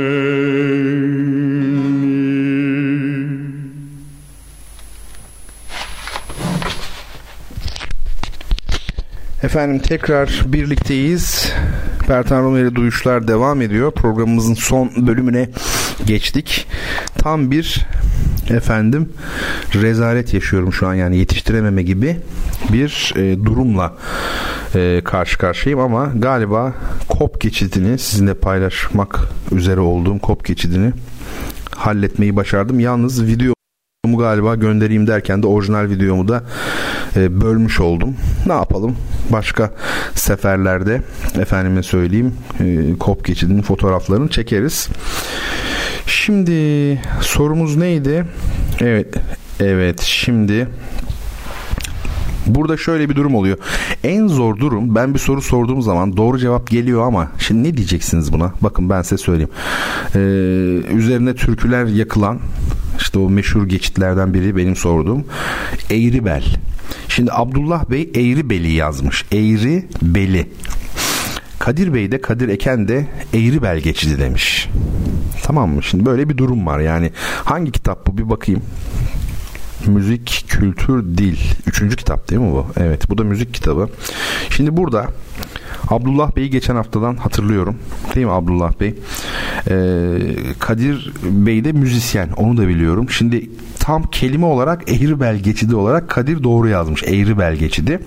Siz Eğribel'i yazmışsınız. Çamura mı yatıyorum bilmiyorum ama siz de artık yabancı değilsiniz. Bizim dinleyicilerimizdensiniz. Ben bazen böyle takdir hakkı kullanırım. Ama onu telafi ederim sonra. Ee, dinleyicilerim bilir. Bu kitabı ben Kadir'e göndereceğim. Müzisyen olduğu için ama yani Eğribel geçidi diye bir de tam yazdığı için tabii ki gönderiyorum. Ama Abdullah Bey'e de bunu telafi edici bir şeyler yaparız mutlaka onu söyleyeyim. Zaten bir sorum daha var şimdi inşallah onu bilir. Bu arada benim acaba orijinal videom bölündü mü? Keşke bilen biri olsa da bana yazsa. Hocam siz paylaştığınız zaman orijinal videonuz da bölünür filan gibi. Ha, orijinal videom bölünmemiş. Zaten Instagram'a yakışan da budur. Şimdi sizlerden ricam e, Instagram'da sizinle paylaştığım ve artık böyle son saniye paylaştığım için detaylı hiçbir şey yazamadığım sadece BR yazabildim. O da çok ayıp oldu. Büyük harfle yazılmaz.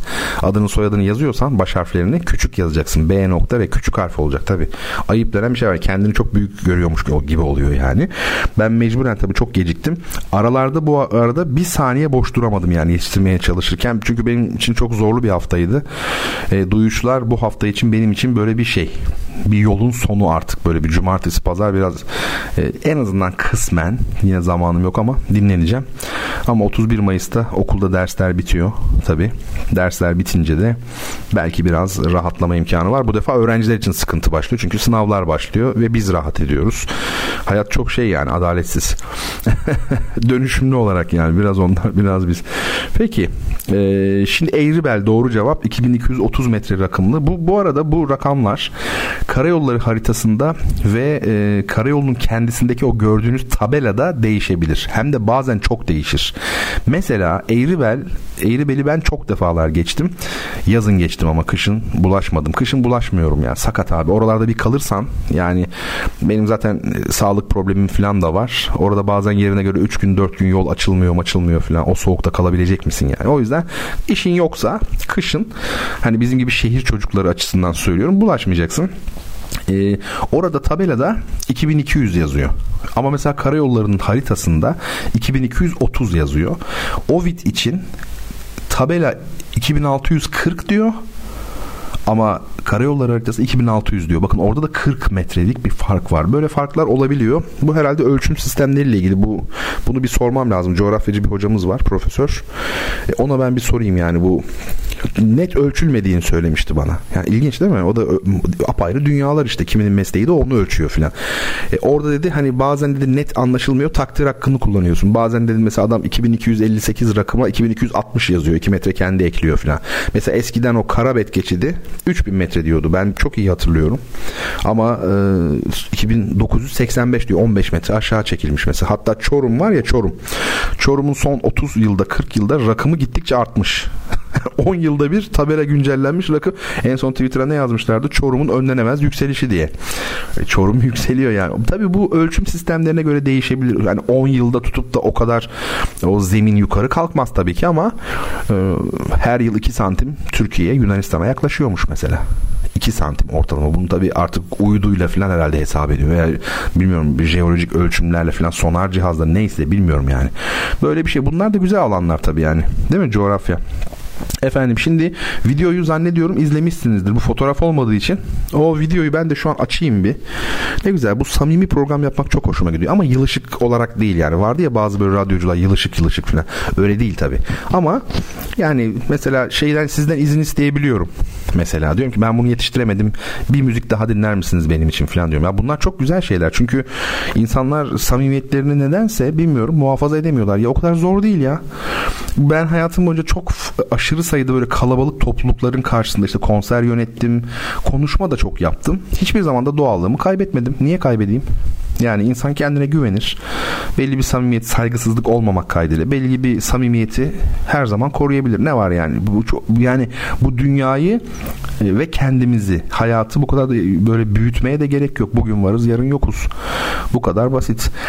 E, herkese tavsiyem odur. Haddimi de aşmayayım tabii. Yaşça benden büyük olanlar vardı dinleyenler arasında ama ben öyle bakıyorum. Yani radyo programıymış, televizyon programıymış hiç. Bir de şimdi bu yeni TRT açıldı ya TRT şey iki televizyon programı filan. Bir ara böyle orada program gibi bir durumlar oldu. Teklif meklif oldu bana. Hani sanat kanalı olarak açıldı ya. Ya çok samimi bir şey söylüyorum. Çok ayıp belki bu yaptığım ama ya şöyle bir bak baktım programlara, program yapanlara baktım. Ya nasıl anlatayım? Peygamberin dediği gibi bir elime güneşi, bir elime ayı verseniz kabul etmem. Bak burada da söylüyorum ki yarın öbür gün kabul ederse hocam ya böyle demiştiniz filan diyeyim bana yani.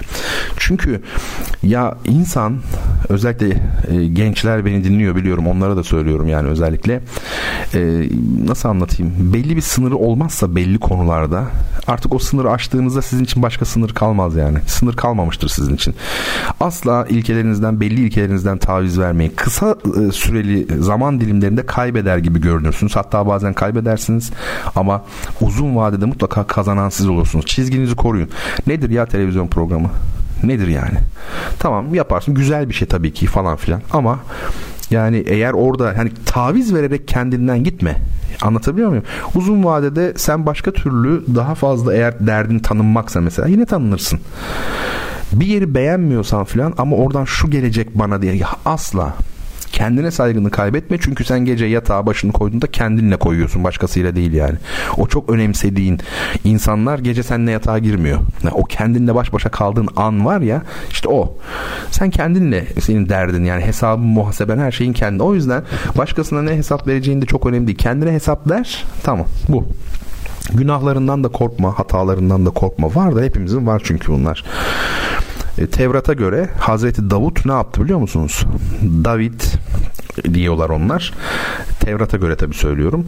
Ee, bir kadını gördü. Çok beğendi. Araştırdı, soruşturdu. Peygamber bu. Düşünebiliyor musunuz? Tevrat'ta yazan ama o haliyle söylüyorum. Yani bize göre, İslamiyet'e göre biz onun tabii muharref metin olduğunu, tahrif edildiğini söylüyoruz tabii ki. O açıdan bir sıkıntı yok ama hani Yahudilerin kendi dininde e, Hazreti Davut efendime söyleyeyim e, şey yapıyor. Bir kadını görüyor, çok beğeniyor, araştırıyor, soruşturuyor ve evli olduğunu öğreniyor. Ne yapıyor biliyor musunuz? Sıkı durun. Kocasını öldürtüyor. Kadının kocasını öldürtüyor. Niçin kadınla birlikte olmak için ve kadını elde ediyor yani bu yolla. Ondan sonra da Tanrı da ne diyor David'e diyor ki sana diyor lanet olsun diyor. Ben sana lanet ettim diyor. Yani lanetliyor onu falan. Sonra işte tövbe ediyor falan. Hani şunu demek istedim. Oradan aklıma geldi alakasız. Hani e, günahlar öyle büyük olabilir ki bazen üü, felaket. Şimdi Kop Dağı videosunu kısmen görmüşsünüzdür diye düşünüyorum. Bu arada ben gevezelik ederken bakmışsınızdır. Ben şimdi bir açayım Heh, sessiz bir şekilde. Bakın burada Bayburt il sınırındayım. Siz de eğer açtıysanız. Bu aslında iki buçuk dakikalık bir video ama ben şu an başı ve herhalde biraz da kesilmiş bu. Ha sığmıyor.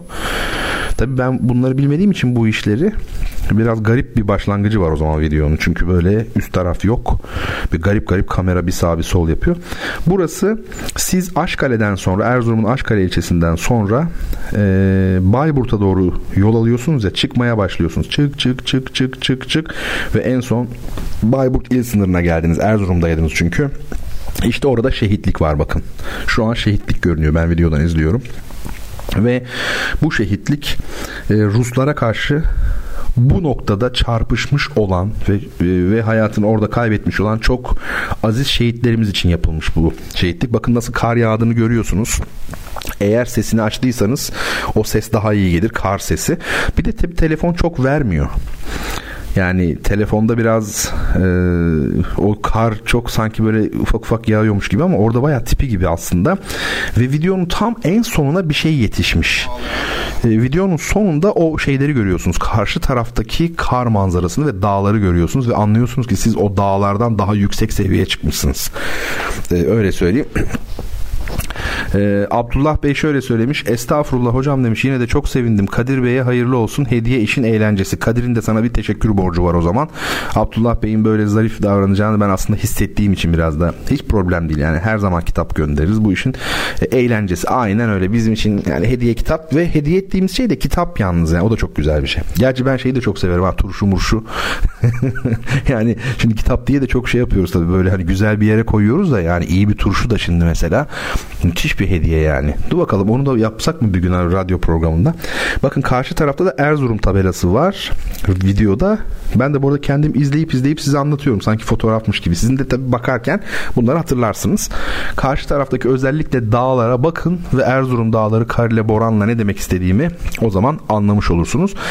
Dediğim gibi bir de Taşhan var. Bu Taşhan biraz şey eski taşların satıldığı e, bir yer öyle söyleyeyim. Ve şunu söyleyeyim Erzurum'la ilgili son olarak. Erzurum Dediğim gibi küçük bir şehir, yüksek bir şehir, kış memleketi. Bu şüphesiz hepimiz biliyoruz bunu. Ee, öğrenciler var Erzurum'da. Çünkü Atatürk Üniversitesi var.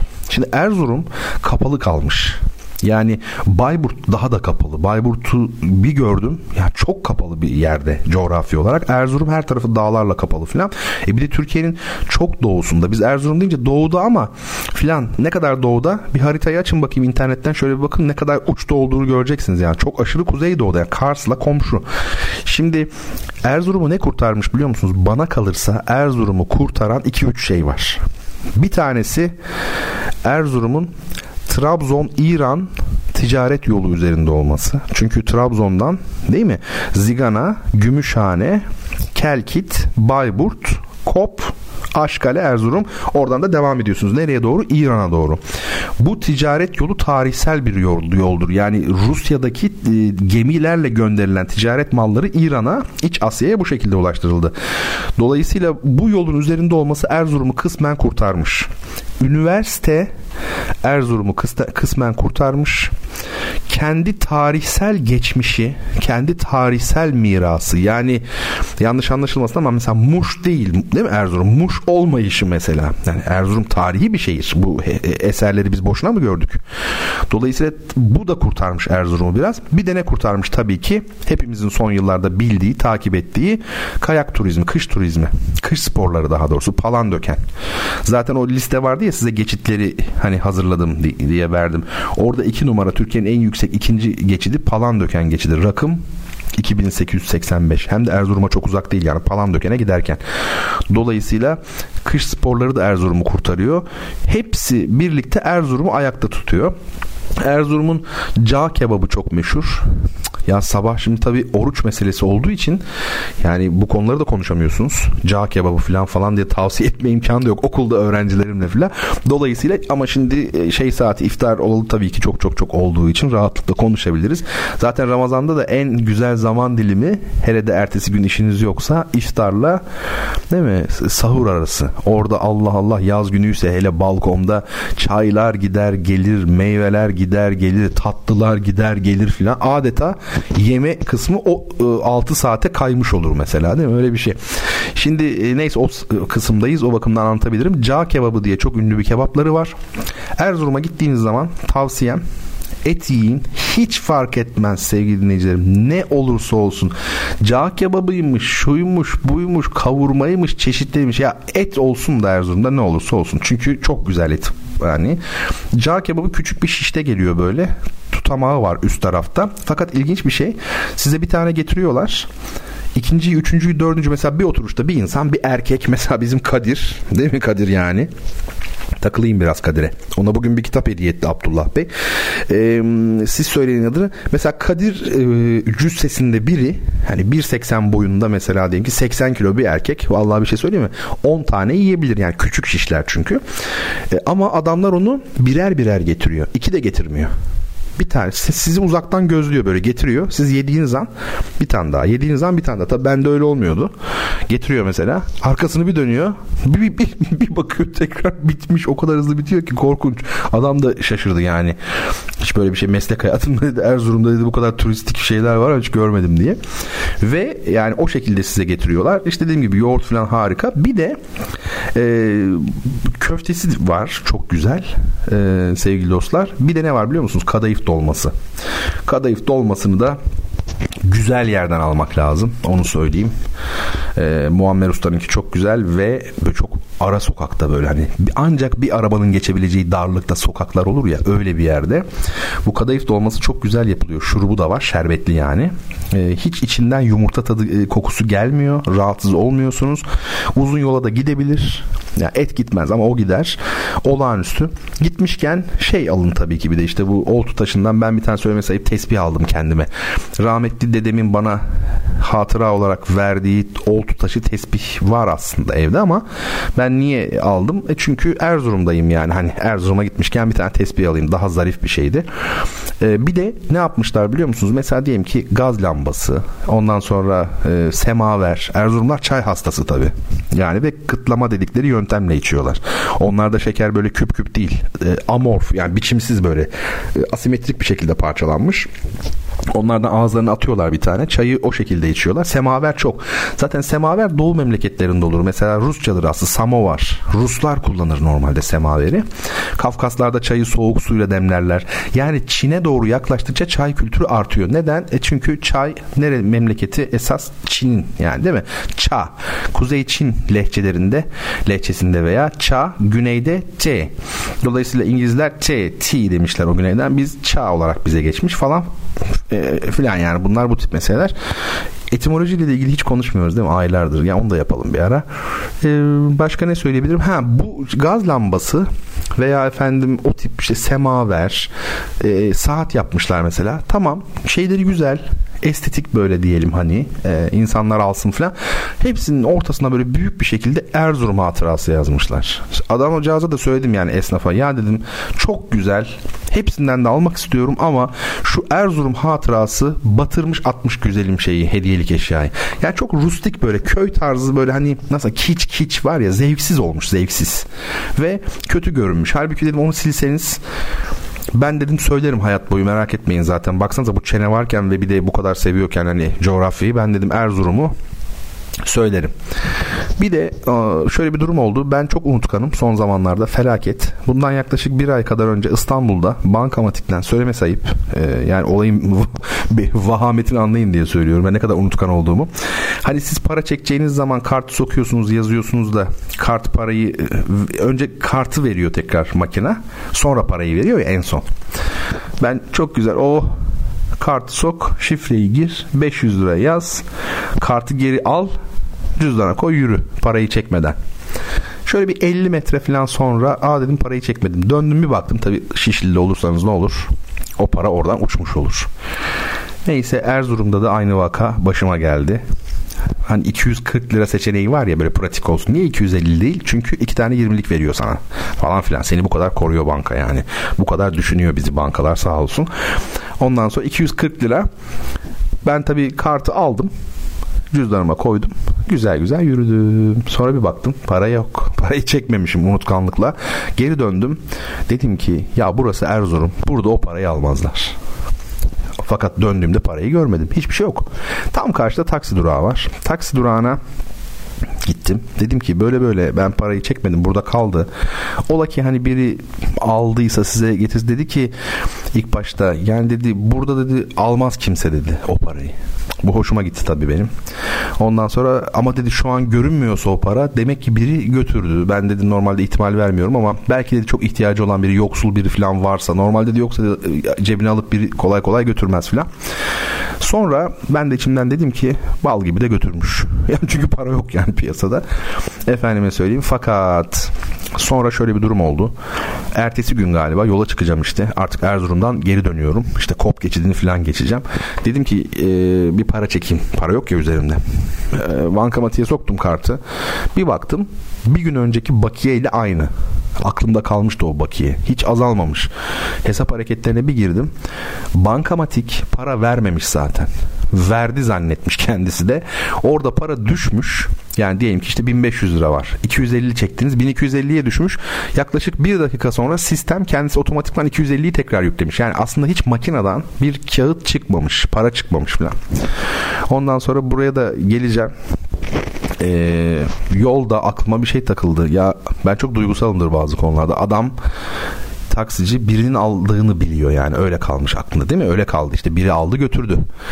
Ondan sonra dayanamadım buradan aradım. Taksici çünkü numarasını vermişti bana abi ben seni götüreyim getireyim tekrar filan diye onu ben kullanmıştım bir iki defa o taksiyi. Ondan sonra dedim ya böyle böyle o parayı dedim bankamatik zaten vermemiş. Yani dedim Erzurum'dan biri çalmadı o parayı dedim. Bunlar çok önemli şeyler. Şöyle önemli tabii ki birisi çalabilir 10 kişi 100 tane de çalabilir. Yani bu o şehre zaten mal edilmez de yani her şeyin böyle çok aşırı kirlendiği gerçekten ya İstanbul'da bayağı bir kaldım yani ben yani korkunç bir durum ya. Korkunç. Musluğumuzdan su içemiyoruz. Gece saat 12'den sonra tacize uğradım ben. Gece saat 12'den sonra evinize rahat gidemiyorsunuz falan. Baya bildiğiniz elle fiziksel tacize uğradım ben İstanbul'da. Harbiye'de. Hem de saat 11'de falan gece. E bu hale gelmiş şehirler. Bize e, işte güneşin altında saatlerce belki de beklemiş o plastikleri su diye yutturuyorlar. Hayatımız boyunca belki de bir ev alacak parayı biz suya verir olduk. Viyana'da musluktan içiyorsun falan. E yani bize böyle modernlik adı altında ya da gelişme modeli adı altında korkunç bir hayat dayatılmış durumda.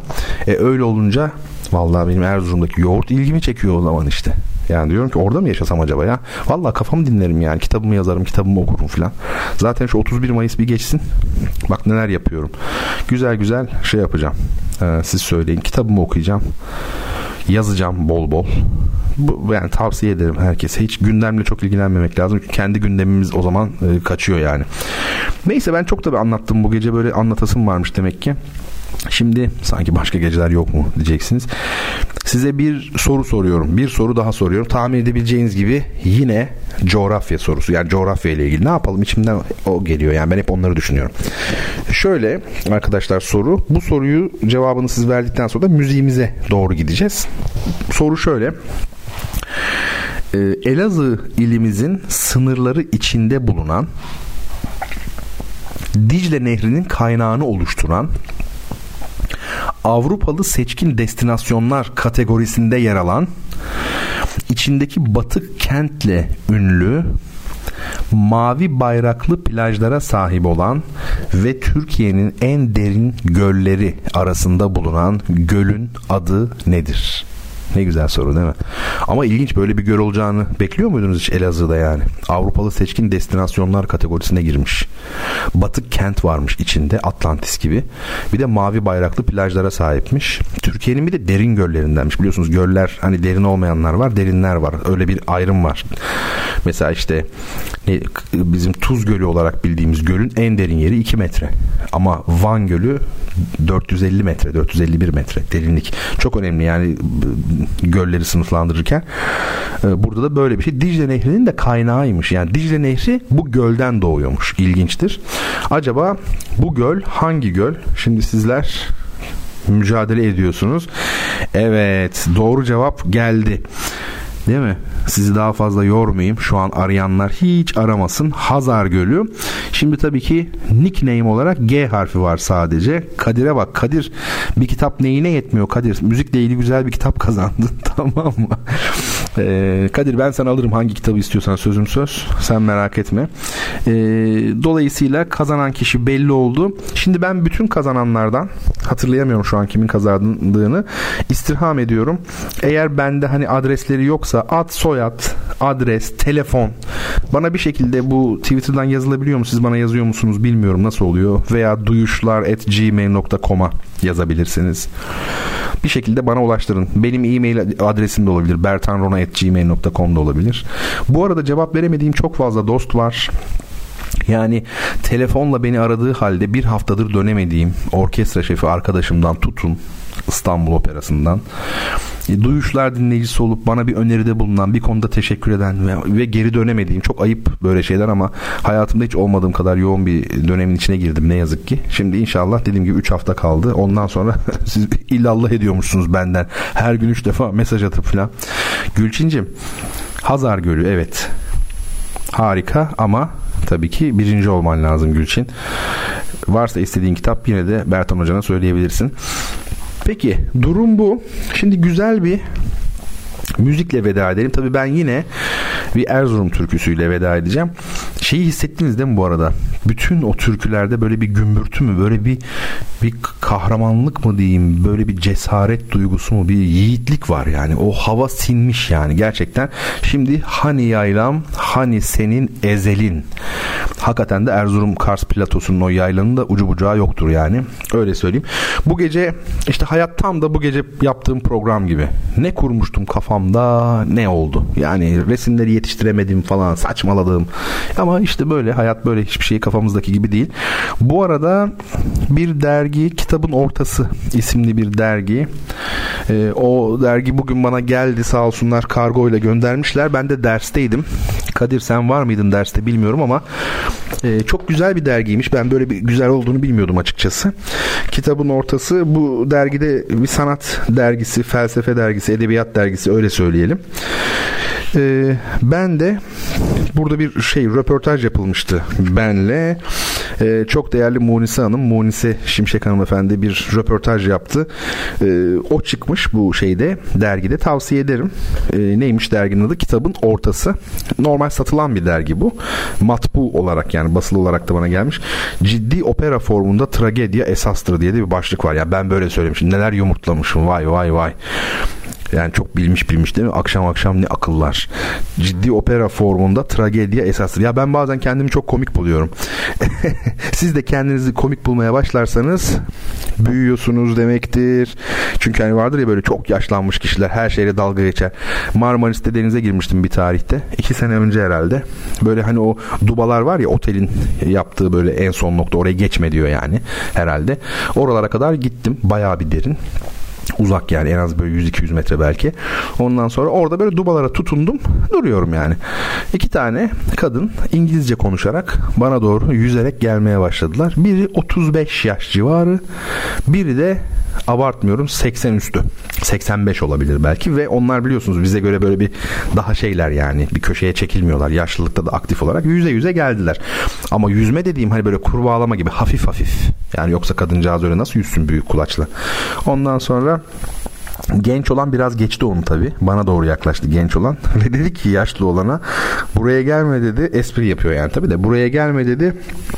Boğulursun bak ölürsün dedi. Yaşlı olanın cevap muhteşemdi. Sence benim için fark eder mi. Çok güzel değil mi ya? Sence benim için fark eder mi? Yani kendiyle dalga geçebilmek işte. Çünkü hayat çok önemli değil. Biz genç oldukça, yaşımız genç oldukça hayat çok önemli gelir bize. Çünkü yaşayacak yıllarımız var ya öyle koruyoruz. Ee, valla ben o kadar emin değilim. Kimin ne olacağı zaten belli olmaz. Bir de dediğim gibi hayatı çok da fazla ciddiye almamak lazım ama bu da bir denge meselesi. Hayatı ciddiye almayalım diye de saçmalamanın anlamı yok. Tabii ki hayat çok ciddi bir yönüyle ama belli bir noktaya kadar yani o aradaki dengeyi kurabilmek lazım. Onun da formülü bulursam bir gün size veririm. Uygun, uygundan veririm çünkü takdir edersiniz kıymetli bir şey yani bu. Peki efendim Aziz Bey de yazmış Hazar Gölü. Evet doğrudur efendim. Hepinizi beğeniyorum ama sevgili G kazandı.